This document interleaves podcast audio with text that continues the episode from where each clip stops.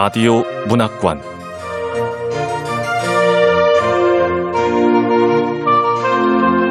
한국 단편 문학 특선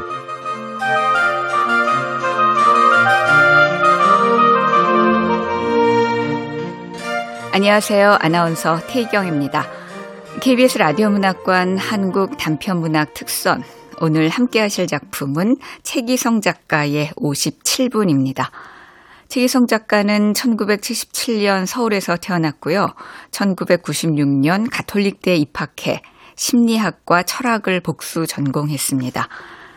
2019년 서울신문 신춘문예에 단편 소설 앙상블이 당선되면서 작품 활동을 시작했고 2021년 어멘드로 제17회 세계문학상을 수상했습니다. KBS 라디오 문학관 한국 단편문학 특선 최기성 작가의 57분 함께 만나보시죠.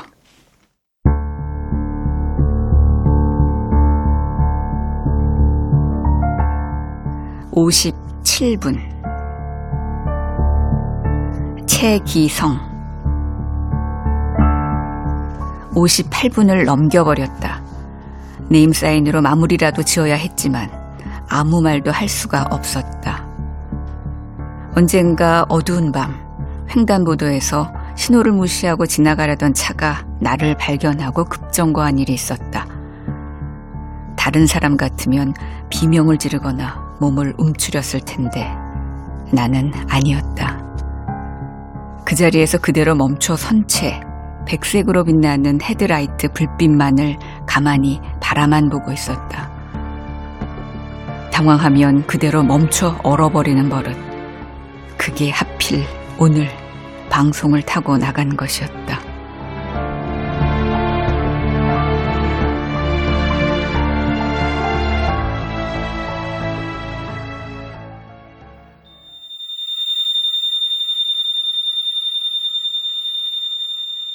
있어서는 안 되는 정적이 그 시간을 메우고 있다가 마침내 허겁지겁 광고가 이어져 나왔다. 멘트를 놓치고 당황해 양손으로 막은 입 주위로 더운 김이 가득 찼다. 야, 한주희! 부스 문이 열리면서 진원의 외침이 들렸고 책상 위에 놓여 있는 전화가 울렸다. 전화를 받은 사람은 내가 아니라 진원이었다. 네, 죄송합니다. 죄송합니다. 네, 방송사고 맞습니다. 아, 죄송합니다. 저 한주희 씨는 지금 전화 받기가 좀 죄송합니다. 정말 죄송합니다. 진원의 말이 채 끝나기도 전에 그녀의 휴대폰 진동음이 울렸다. 내 휴대폰에서도 진동이 느껴졌다. 진원은 한 손으로는 전화를 귀에 대고 다른 쪽 팔을 들어서는 손바닥을 내 쪽으로 내밀며 아무 짓도 하지 말라는 표시를 온몸으로 전했다. 네, 네, 죄송합니다. 정말 죄송합니다. 어, 네, 해명하겠습니다. 죄송합니다. 진원은 연신 죄송하다는 말을 되풀이했다. 내 휴대폰 액정 위에는 부재중 전화 6통이라는 메시지가 띄어져 있었다. 손에 든 휴대폰을 바라보면서 진원은 차갑고 낮은 목소리로 말했다. 한주희 너 대체 무슨 일을 벌였는지 알기는 하는 거야? 국, 국장님? 네, 네. 사과 방송. 경위서까지. 네, 잘 알겠습니다. 네, 죄송합니다.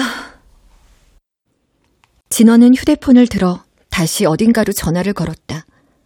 사과 방송이며 경위서를 써야 한다는 등의 말이 오고 갔다. 라디오 제작국장과 통화하는 것 같았다. 입을 막고 있던 손 안쪽으로 나도 모르게 흐른 눈물이 스며들어왔다. 입가와 볼 쪽으로 번진 물기들을 손바닥으로 훔치자 그것은 꼭 어떤 공포로 지려낸 것들을 닦아내는 것 같은 기분이었다.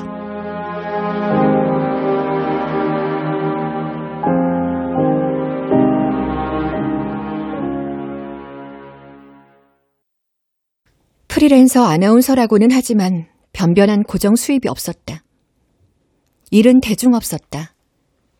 입찰 심사에 참여하는 기업에 발표자로 나서기도 했고, 여러분, 목으로 소리 내지 마시고 배에 힘을 주세요. 파트타임 스피치 강사로 강의를 하기도 했다. 시각 장애인을 위해 대신 책을 낭독하고 기록하는 일부터 축제 사회까지 가리지 않고 일을 했지만 일은 뜸하고 보수는 가끔 떼이기도 했다. 방송국 공채 아나운서에 매년 지원했지만 해가 갈수록 경쟁률만 높이는 잉여가 된 느낌이 들었다. 오랜만에 친척의 결혼식장에서 만난 큰엄마 앞에서 엄마는 나에 대한 푸념을 늘어놓았다. 형님, 많이 드세요. 주인은 요즘 뭐하니? 아, 네, 뭐, 이것저것. 아휴, 말도 마세요, 형님. 말이 좋아 프리랜서 아나운서지. 빚 좋은 개살구가 따로 없다니까요. 우리 주희도 친언니처럼 방송국에서 일하면 얼마나 좋아요. 방송국은 뭐 아무나 들어가나. 교통방송 리포터 그 일 경쟁률 엄청 세? 그 엄청난 경쟁률을 뚫고 진원이가 교통방송 리포터로 들어간 거예요? 뭐? 리포터? 큰엄마, 진원이 교통방송 정규 직원 아니었어요? 리포터는 직원 아닌데. 오, 얘. 주희 네가 방송국 쪽을 잘 몰라서 그러는데 능력 있는 사람들은 원래 정규직 안 해. 연예인 봐. 그리고 우리 진원이가 교통방송 리포터 선발될 때 경쟁률 얼마나 높았는데. 그러니까요, 알죠. 아휴, 그러니 형님은 얼마나 좋겠어요. 너는 잘 알지도 못하면서. 엄마는 큰엄마의 딸인 진원이 방송국에서 일한다는 사실을 티가 나게 부러워하면서도 나를 흘겨보는 것을 잊지 않았다. 며칠 후 엄마는 큰엄마로부터 진원이 다니고 있는 방송국에서 교통방송을 진행할 경력직 라디오 리포터를 뽑는다면서 지원해보라는 얘기를 들었다고 했다. 왜 싫다는 거야? 큰엄마가 큰맘 먹고 특별히 어? 아유, 특별히 생각해서 얘기해 준 것도 알고 다 알겠는데 싫다고 싫어. 내가 교통방송을 진행해 본 것도 아니고 진원이하고 같은 장소에서 일해. 어, 어 싫어 절대. 너 진원이하고 비교될까봐 그러지? 그건 걱정 마. 진원이 곧 다른 곳으로 간대. 그래? 아, 그렇다니까. 엄마의 그 말이 아니었다면 아마도 나는 지원하지 않았을 것이었다. 3차까지의 전형을 통과해 한 명을 뽑는 경력직으로 운 좋게 채용되었지만 엄마는 내가 잘해서라기보다는 진원이 덕분에 채용된 것이라고 여기는 듯 했다. 예상치 않게 사수가 된 진원과 함께 일하는 게 녹록한 일은 아니었다. 엄마는 진원이가 내 인생의 구세주라도 된 것처럼 그러는데 에이, 그런 점도 있긴 있지. 내가 동창회다 사촌이라고 봐주는 건 기대도 안 해요. 아는 놈이 더하다고 더하다니까 사촌 갑질이라고 들어는 봤어? 네가 배우는 입장이니까 어느 정도는 감수해야지. 참 진원이 걔하고는 어릴 때부터 계속 얽히더니 이게 뭐야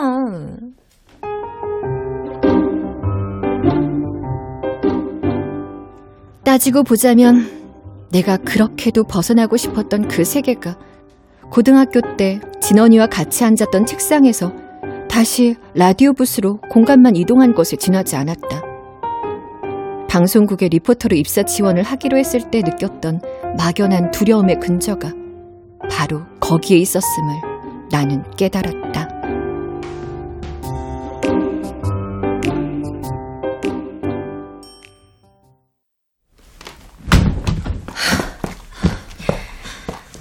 급한 대로 국장님들한테 설명드렸어. 야, 너 그런 정신으론 방송국에서 일할 자격 없어. 아래 눈꺼풀로 겨우 지탱하고 있던 눈물이 결국 터져 나왔을 때 그것은 친구와 사촌으로서의 인정을 기대해 서운해하는 감정도 아니었고 나의 분명한 실수를 제대로 꾸짖어내고 있는 사수 앞에서의 긴장과 두려움이 빚어낸 것도 아니었다. 진원에 대한 어떤 종류의 참담한 패배감이었다. 이제 말해봐. 어떻게 일 책임질 거야? 너는 갑자기 거기서 말을 멈춰버리면 어떡하냐? 어, 난 이해가 안 돼. 원고는 괜히 써나? 뭐야? 7시 57분 방송 전에 알람 설정해 놓은 거야? 어, 10분 전에 울리도록. 방송 10분 전에 알람 설정한 건 당연한 건데 팝송 말고 전자음으로 하라니까 긴장을 해야지. 어, 바꿀게.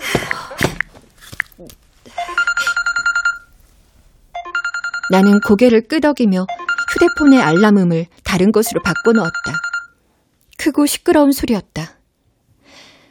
한숨을 몰아내신 진원은 외투를 걸쳐 입었다. 나 아침 방송 있어. 내일 다시 얘기하자.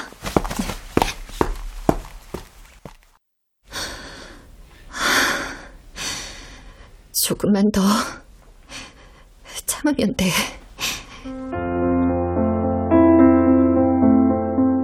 그나마 위안이 되는 것이 있다면 이제 진원이와 방송국에서 함께 있을 시간이 얼마 남지 않았다는 사실이었다. 진원은 한국도로공사 교통캐스터로 이직할 예정이었다. 말하자면 나는 진원의 후임이 되는 셈이었다. 그녀가 없는 것을 가정해야 가능한 세계. 생각해보면 그건 아주 오래전부터 내 마음속에 상상처럼 머물러 있던 것이었다.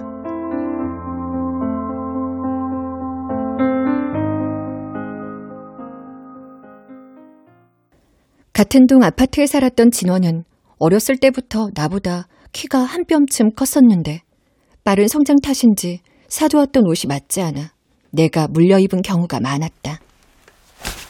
한번 입어봐. 진원이한테는 작아서 못 입는 데잖아. 너한테 딱 맞겠다. 싫다니까. 사람들이 자매라고 묻는 것도 싫고 다 싫어. 아, 사촌인데 자매 맞지. 아, 그게 뭐.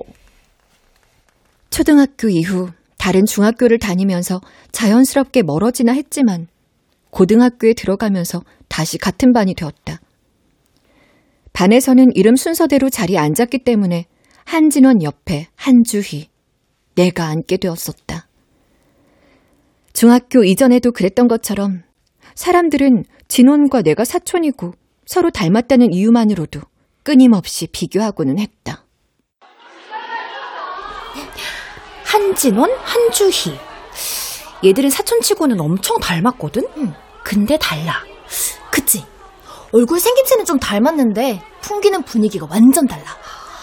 진원이는 뭐랄까 이상하게 고급스러운데 주희는 좀 내가 뭐 그래도 무술이까지는 아니야. 좀 서민적이라고나 할까? 사람 면전에서 대놓고 비교하는 건 옳지 않아. 오, 진원이는 펜도 멋지다. 이거 어디서 산 거야? 어?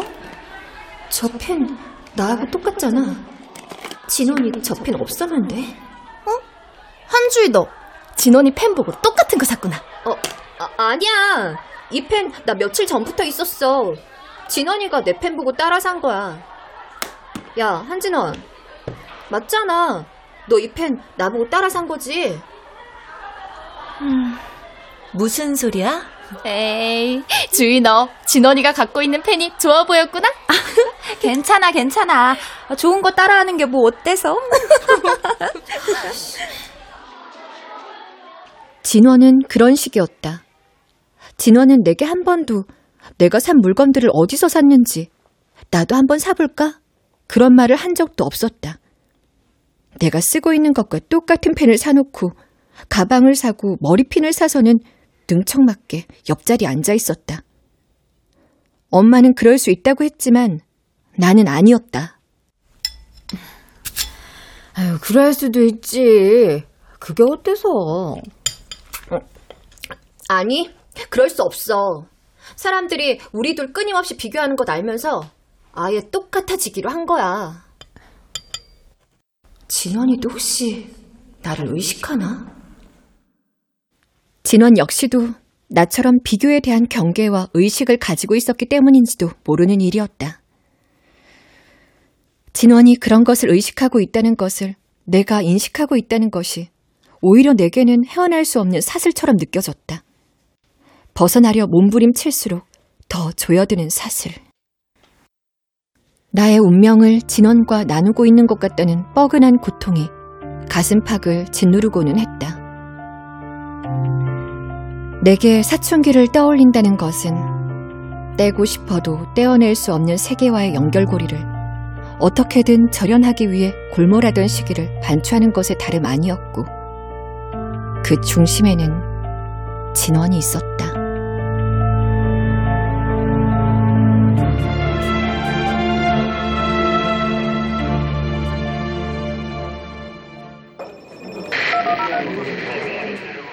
창밖으로 교통정보센터 벽면에 설치되어 있는 200여 대의 관측용 모니터들이 보였다. 서울 주요 지역에 설치된 수백여 대의 CCTV를 비추는 관측용 모니터들은 도시의 도로와 도로를 한데 엮어놓은 거대한 회로처럼 보였다. 처음에 이곳에서 일을 시작했을 때 나는 모니터들을 정보로 이해하지 못했는데 그것은 각자 다른 정보를 인식하고 있는 것이 아니라 그저 하나의 전경처럼 보였기 때문이었다. 모니터가 보여주는 정보는 시간으로 이해해야 돼. 시간, 어떻게? 동시에 시간으로 판단하는 거지. 그럼 각 포스트마다 연결성이 생겨. 이 시간대 어느 지역에서는 뭐가, 다른 지역에서는 어떻게 달라지고 있는지 유기적으로 파악할 수 있는 거야. 정보가 아니라 시간을 붙든다고 생각해. 시간을 붙들어? 아이고. 그냥 모니터들만 보고 있다가는 시간을 통째로 잃어버리게 된다고. 핵심은 정보와 시간을 통제하는 거야. 자, 저기 봐. 정체 구간 보이지? 어, 신월 나들모. 화물차가 무리하게 껴들다가 승용차하고 추돌을 한 거잖아. 저 시간을 붙들어야 돼. 움직이는 건 도로가 아니라 시간의 형태거든. 근데 시간의 단위별로 저 세계의 모습을 끊어서 정리해 말한다는 건 표가 나는 일도 쉬운 일도 아니지. 하지만 해내야 돼. 왜냐? 교통정보 리포터니까. 그리고 이 모든 시간 중에서 꼭 명심해야 할 시간이 있어. 어, 뭔데? 57분. 그 시간의 단위는 꼭 지켜내야 해. 실수 없게. 그건 방송의 룰이기도 하고 약속이니까. 57분에 그때그때의 정보들을 실시간으로 잘 전달해야 돼. 그렇지 않으면 나비 효과처럼 어느 한 곳의 지체가 전 구간의 정체를 불러오기도 하니까. 작은 실수로 누군가 큰 피해를 얻을 수도 있는 거라고. 57분. 알았어. 나는 진원의 말 하나하나를 마음에 새겼다. 점점 삶의 형태가 시간의 단위별로 존재하는 57분을 중심으로 만들어져 갔다. 다만 그것이 진원의 경험과 생각을 내 것으로 만들어내고야 말겠다는 욕심에서 비롯된 것인지, 아니면 단순한 성취의 욕구가 먼저였는지는 구분이 가지 않았다. 57분. 그 밖의 시간에 대해서는 생각할 수가 없었다. 그래서 57분에 시작해 단 50초간 방송을 한다는 것이 내게는 세상의 끝과 절벽을 등지고 서 있는 것 같은 기분이었다. 시간의 한정을 견제하느라 긴장한 심장은 늘 빨리 뛰었다. 조금이라도 발을 잘못 디디면 바로 낭떠러지로 떨어지고 말 것 같은 두려움이 꿈속에서도 나를 괴롭혔다. 그러나 무엇보다 고통스러웠던 것은 아마도 영원히 진원을 넘어설 수 없을 것이라는 스스로의 생각과 패배감 같은 것들이었다.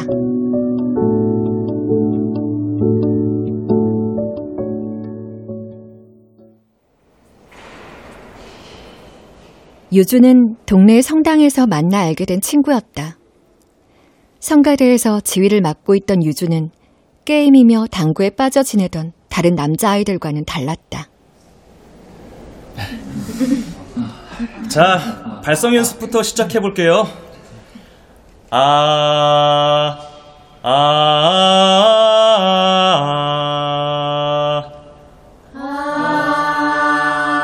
아,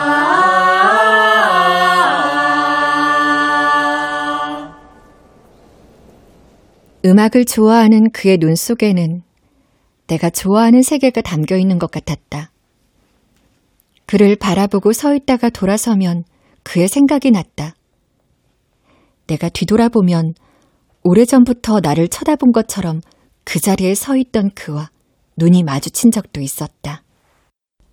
마음이 지쳐서 기도할 수 없고 그가 지휘를 하면서 곡에 맞춰 입을 벌려 노래할 때마다 그의 호흡이 내 가슴에 와서 닿았다.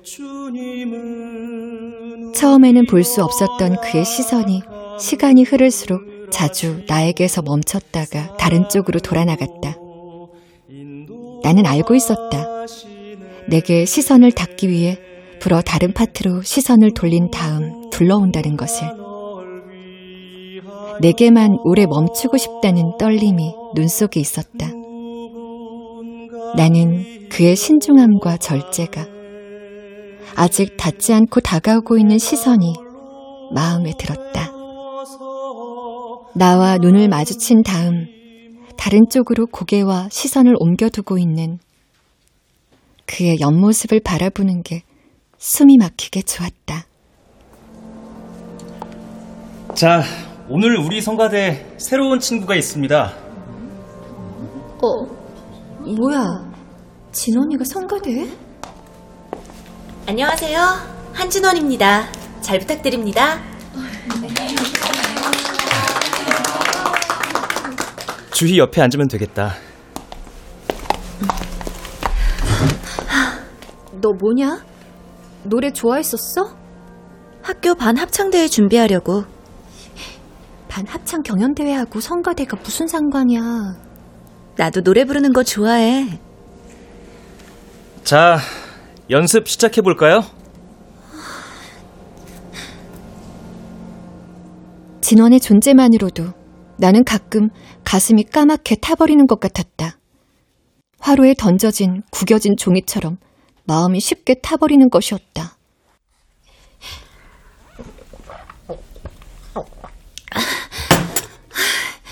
진원이 걔가 왜 성가대에 들어왔는지 정말 모르겠어. 아이, 성가대야. 아무나 마음만 먹으면 들어갈 수 있는 데잖아. 네가 무슨 권리로? 엄마는 누구 편이야? 진원이가 어떤 애인지도 모르면서. 그렇게 진원이가 싫으면 네가 성가대 안 나가면 되잖아.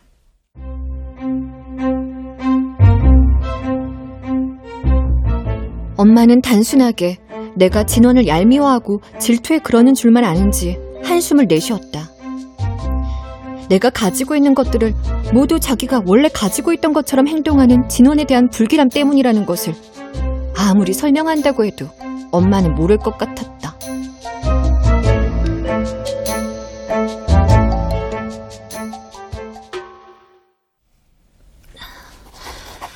오늘은 사고 없이 잘하자.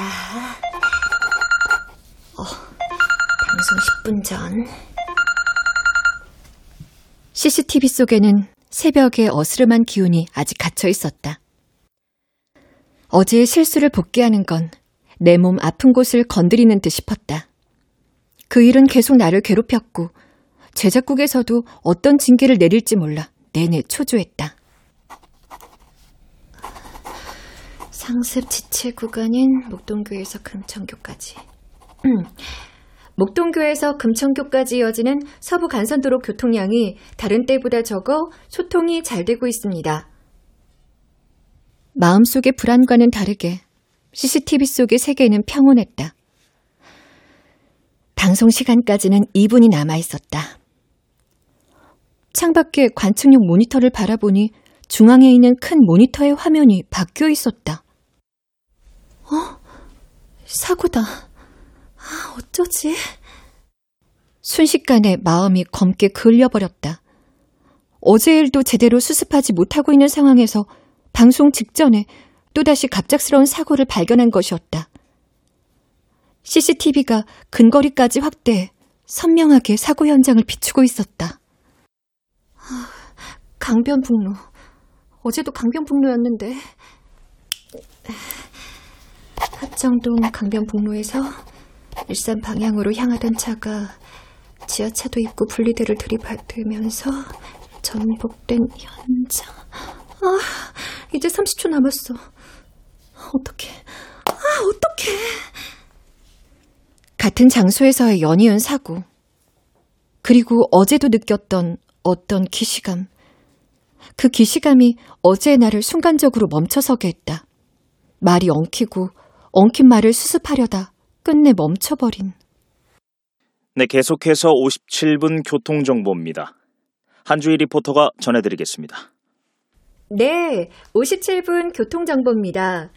오늘 아침 다른 날에 비해 비교적 원활한 흐름 보이는 출근길인데요. 상습 지체 구간인 목동교에서 금천교까지 이어지는 서부 간선도로 교통량이 다른 때보다 적어 소통이 잘 되고 있습니다. 목동에서 구리 시계 방향 북부 간선도로도 현재 원활한 흐름 보이면서 여유가 있는 편입니다. 다만 동부 간선도로 녹천교에서 상계교까지 서울 외곽 방향 정체는 감안하셔야겠습니다. 국회의사당 부근 하위차로 공사가 한창 진행 중이어서 서강대교 이전부터 여의도 방향으로 차량들이 가다서다 반복하면서 제속도 못 내고 있습니다. 올림픽대로는 한남대교에서 여의도까지 서행이고 같은 방향 강변북로는 일산 방향으로 마포대교에서 가양대교까지는 상대적으로 원활한 편입니다. 이상 57분 교통정보 한주희였습니다. 나는 미리 메모해두었던 것을 참조해 방송을 시작했다. 강변북로의 사고는 방송 이후에 본 것으로 해두면 될 것이었다. 어제처럼 방송 직전에 일어난 사고를 언급하다가 실수를 빚고 싶지 않았다. 1시간 후 진행할 7시 57분 교통방송에서 다루면 될 것이라고 생각했다. 한주희, 합정부근 강변북로에서 사고 난 거 못 봤어? 어, 어, 어? 그, 그게... 그런 정보는 시의성을 갖고 방송에서 제때 전달되는 게 중요한데 놓치면 안 되지. 커피. 어, 어. 커피 고마워. 어제 일도 있고 해서 방송 직전에 또 어제처럼 사고가 났거든. 또 실수할까 싶어서 말하지 못했어.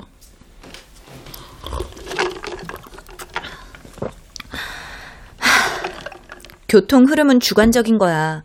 당장 흐름이 원활해 보여도 어떤 애청자에겐 그게 지체일 수도 있다는 말이지. 그러니까 객관적인 지표를 두고 상대적인 흐름을 비교해 주는 게 좋아. 평소에 비해 어떻다든가 뭐 이런 식으로 얘기해 주면 청취자들도 금세 알아들어. 그렇게 하기 위해선 교통 흐름을 장악해야 해.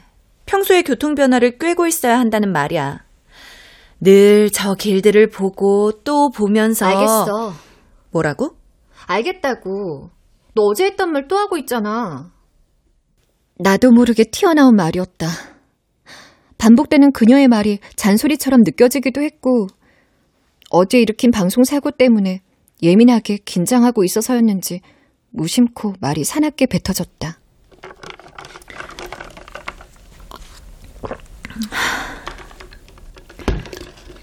너 슈레딩거의 고양이 기억 안 나? 유준이 사고 난 후에 네가 한 말이잖아. 유준이? 갑자기 그 얘기는 왜?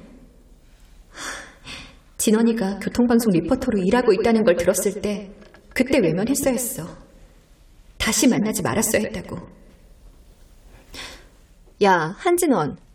그 얘기를 지금 왜 꺼내는데? 그 시간에 일어난 사고에 대해 아무도 얘기하지 않는다면 그건 일어난 것도 일어나지 않은 것도 아니야. 중첩된 상태로 있는 슈레딩거의 고양이처럼. 무슨 얘기를 하고 싶은 건데? 그러니까 사고 소식을 분명히 전했어야지. 분명히.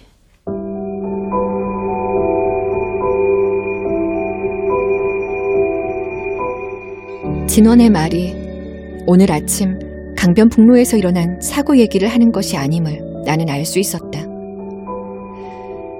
그건 진원과 나 사이에 존재하는 깊은 무의식의 문제를 꺼내놓는 말이었다. 아주 깊숙이 밀어넣고 보지 않고 외면하고 있던 그 이야기가 지금 이곳에 도착한 것이었다. 순간 죽어있던 그 말과 이야기가 다시 살아난 것만 같아 나는 소름이 끼쳤다.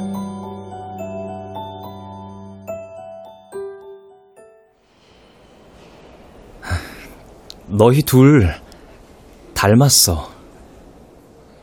나는 유준의 그 말을 못 들은 척하고 싶었다. 닮았다는 말까지는 듣고 싶지 않았다. 주희 너 성당에서 성가대 하지? 거기 지휘하는 유준이라는 애 정말 멋지더라? 아, 그 유준이 걔 진원이하고 성당 밖에서 만나던데? 그래? 진원이하고 잘 어울리겠다. 하여튼 잘난 것들은 끼리끼리 어울린다니까. 가만. 성가대는 주희가 더 오래 하지 않았나? 그럼 주희하고 친할 텐데? 야, 친한 거하고 좋아하는 건 다르지. 하긴. 팩트는 유준이하고 진원이가 성당 밖에서 만났다는 거. 힐끔거리며 나를 의식하는 그들의 눈길을 나는 애써 외면했다. 그때 생각했다. 진원의 마법에 대해. 항상 내가 가진 것을 자기가 가지고 있는 것처럼 만들어버리는 그녀의 능력에 대해. 진원이에게서 벗어나려 할수록 뺏기는 것이 많아지는 운명에 대해. 진원이 유준과 만나고 있다고 해도 어쩔 수 없는 일이었다. 유준이 원래 내 것이라고도 말할 수가 없는 것처럼.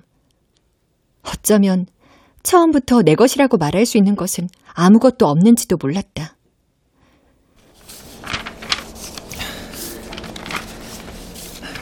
주희야, 악보 정리하는 거 도와줘서 고마워. 그게 뭐 힘든 일인가? 다음에 연습할 성가곡 악보 피스에 꽂는 일인데 뭐. 그래도 고마워. 너 진원이하고 사촌지간이라면서? 응. 그래서 그런가 봐. 뭐가?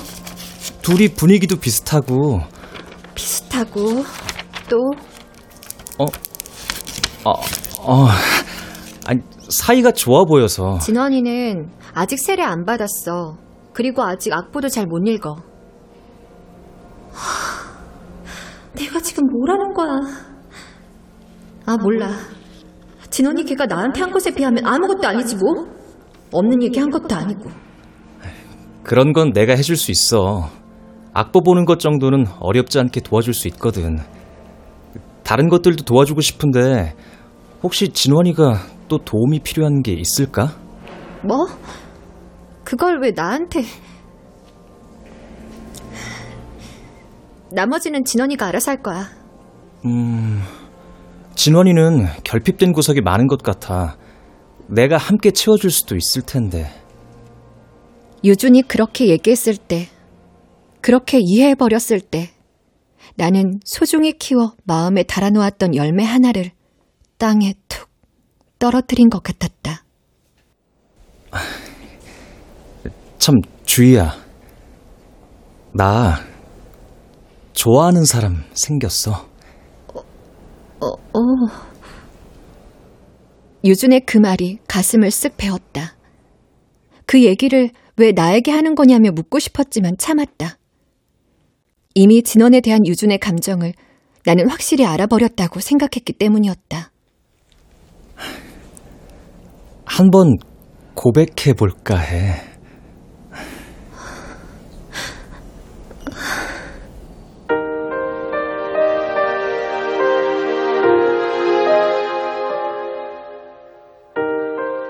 내가 좋아하는 유준의 옆모습이었다.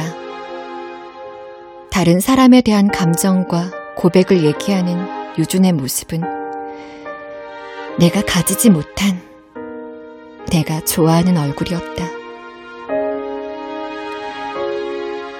알지 말아야 할 것을 알아버려 수치스러움을 느껴버린 사람처럼 나는 악보와 피스를 그 자리에 두고 성급히 일어섰다.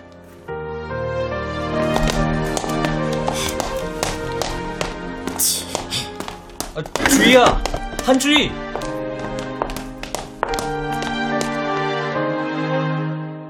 뒤에서 책상을 밀어내고 내 이름을 부르며 뛰쳐나오는 유준의 목소리가 들렸지만 성당 문을 열고 나갈 즈음에는 아무 소리도 들려오지 않았다.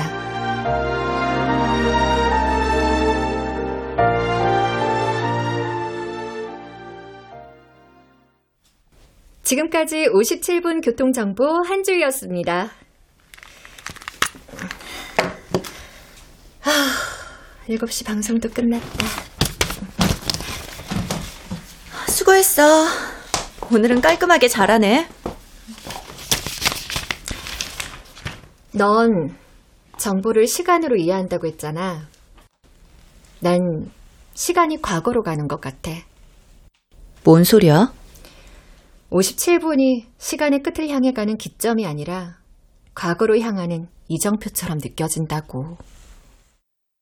하루를 넘겨 과거로 향하면 거기에도 매 순간 57분의 시간이 있었는데 그것은 다음의 시간으로 연결될 시간이 아니라 머무를 시간이었다. 이와 같은 일이 어디서 어떻게 시작되었는지는 알 수가 없었다. 그저 어떤 시간의 자기장에 밀려 떠밀리듯 과거를 향해 빠르게 향하고 있다는 것만을 인식할 수 있을 뿐이었다. 한주희 안녕? 우체국에서 알바한다는 얘긴 들었어. 어, 근데 여기까지 무슨 일이야? 응, 저 편지 붙일 게 있어서. 이거. 지- 진원이한테 보내는 편지네. 과거의 상황과 순간이 세트장처럼 배열되어 놓여 있었고 나는 거기에 놓인 채 기억의 흔적을 더듬었다.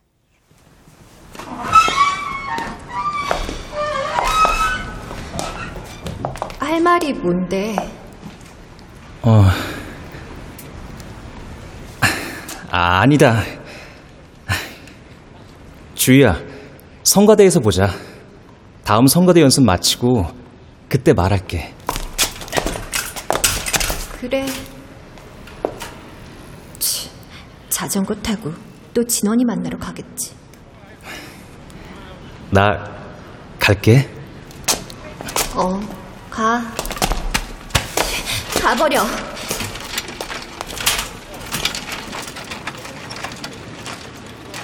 기억이 현재가 되었지만 절망스러운 것은 내가 그 시간의 의미를 전혀 알 수가 없다는 사실이었다.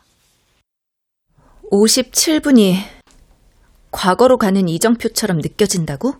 음. 내 시간의 흐름을 설명하긴 좀 어려운데, 난 계속 너를 지나쳐 가고 있어. 내 시간은 어제의 너를, 과거의 너를 매일 지나쳐서 과거로 가는 것 같다고. 그럼 계속 과거로 직진하다 보면 과거로 직진해서 계속 나아가다 보면 나아가다 보면? 그 시절의 나를 만날 수도 있는 거야? 이렇게 계속 간다면, 그렇지 않을까? 그럼 유준이도?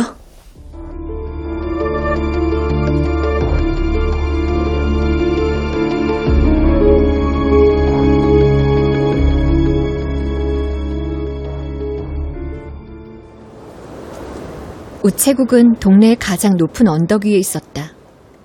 유주는 자전거를 양손으로 끌고 언덕 끝까지 올라와 우체국에 들른 후에 시내 방향으로 내려갈 때는 자전거를 탔다.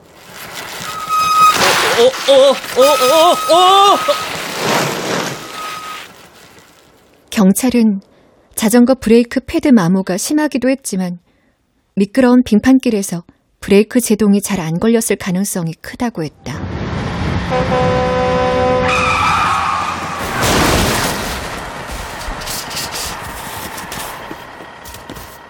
경사로 끝에서 우체국 쪽으로 우회하려던 트럭 밑으로 유준의 몸이 반쯤 접혀 들어간 채 50여 미터를 달렸다고 했다.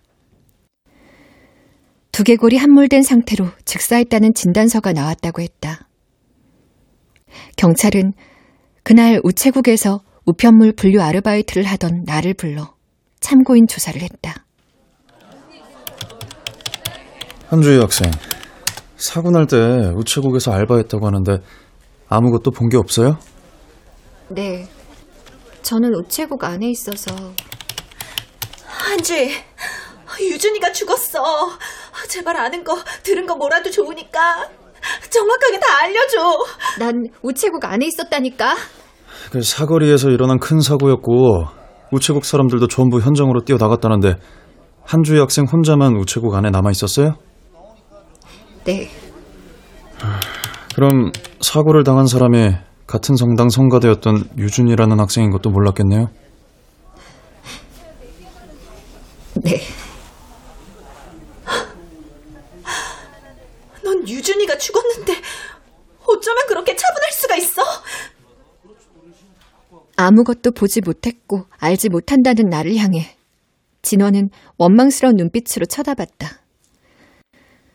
진원은 유준의 갑작스러운 죽음에 대해 절망하면서도 자기만큼 슬퍼하지 않는 나를 왠지 모르게 저주하는 것 같았다.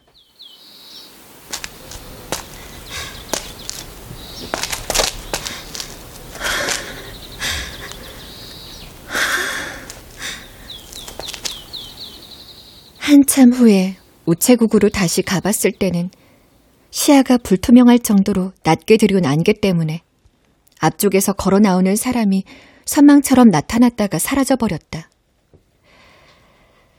아무 일이 없었던 것 같은 빈 사거리처럼 유준의 존재도 생략해버리면 그만인 것 같았다. 우체국 앞에서 언덕 아래로 이제 막 출발하려던 유준의 등을 밀어버릴 때의 감촉을 생략해버리면 될 것 같았다. 지나치다 무심하게 뻗은 두 손이 그의 등에 닿았을 때 순간적으로 숨어있던 어떤 미움이 그를 세차게 밀어버린 것이라고 해도 그 감정 역시 생략해버리면 되는 것이었다. 유준이 자전거와 함께 한번 휘청거리듯 흔들리며 가파른 언덕길을 내려갈 때 문득 겁이 났었던 것도 곧 알아서 멈출 것이라 생각하고 숨을 참으며 뒤를 돌아 우체국 안으로 들어가 버린 것도 생략해버리면 될 것이었다. 처음 느낀 그대 눈빛은 혼자만의 성가대에서 노래하던 그때 나를 휘감던 유준의 눈빛이 실제 있었던 것인지도 확신할 수가 없었다. 유준이 나와 어떤 관계이고 또 어떤 존재였는지조차도 누군가에게 제대로 설명해 줄 수가 없었다. 지금은 없는 유준을 설명하는 일이라는 게 그저 그 비어버린 사거리 같아서였다. 그때부터 얼마간의 시간이 지나 이제는 아무도 유준의 이야기를 꺼내는 사람이 없었을 때 진원만이 유준을 기억하는 유일한 사람이었다. 푸르게 바래졌소 유준의 기억을 놓지 못하고 그날의 일을 뚜렷하게 말해달라는 진원에게 지쳐 나는 충고하듯이 말했었다. 슈레딩거의 고양이와 같아 그건. 뭐? 네가 사고의 기억을 자꾸 떠올릴 때마다 그 기억의 상자를 열 때마다 유준이의 죽음이 드러나는 거야.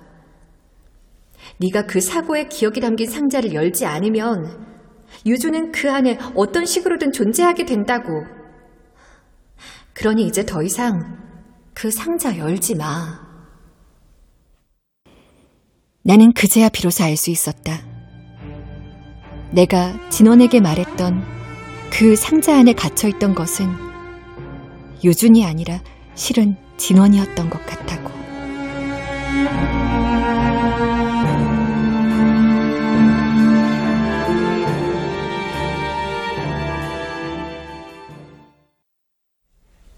정말 네가 시간을 거슬러 가고 있다면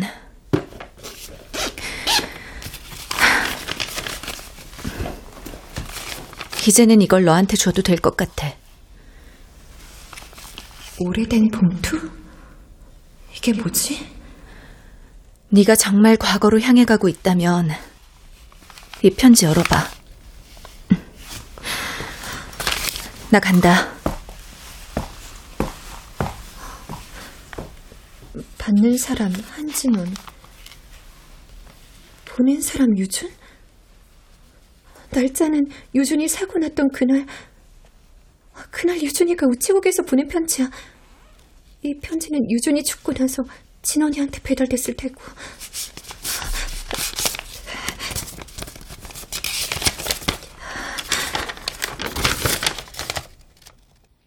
진원에게 며칠을 잠자리에 쉽게 들지 못하고 창 문턱에 걸터 앉아 하늘만을 바라봤어. 누군가 마음을 내어준다는 게, 마음을 열어 자신을 드러낸다는 게, 밤하늘에 저기 외롭게 떠있는 별과 같은 일이 아닐까 생각했어. 부족한 나에 대한 갑작스러운 너의 고백을 나는 쉽게 떨칠 수가 없었어. 그리고 나는 미안해졌어. 너의 고백을 거절하면 너에게 죄를 짓게 되는 것 같아서. 너를 외롭게 해버리는 것 같아서. 하지만 진원아, 너라는 별은 스스로도 밝고 영롱하게 빛날 수 있을 거라고 나는 생각해. 나는 그렇게 생각하기로 했어. 오래전부터 내 마음에 존재했던 사람이 있어. 사촌이니까 언젠가는 너도 알게 될 듯 싶어서 미리 얘기해 주려고 해. 너와 닮은 별이지만 빛나지 못하고 어두운 그런 사람. 나 주위를 좋아하고 있어. 그의 어두움을 내가 밝혀주고 싶어. 좋은 마음을 건네줘서 고마워. 여기까지.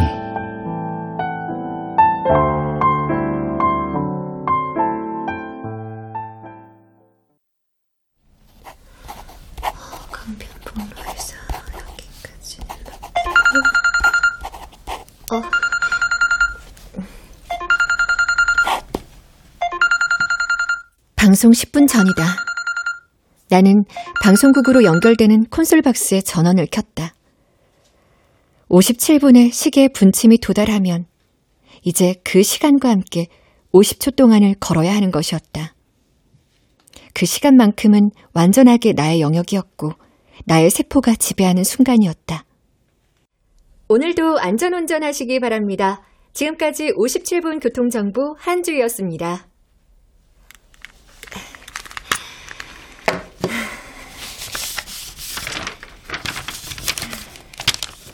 나의 시간은 거기서 멈췄다.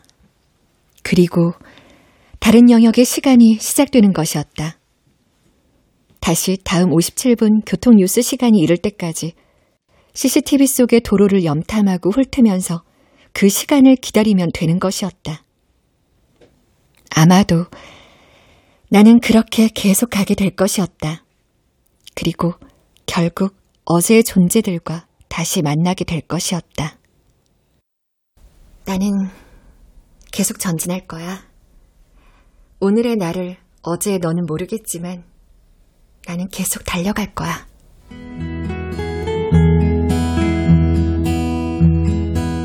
나는 손바닥에 그 문장들을 써넣었다.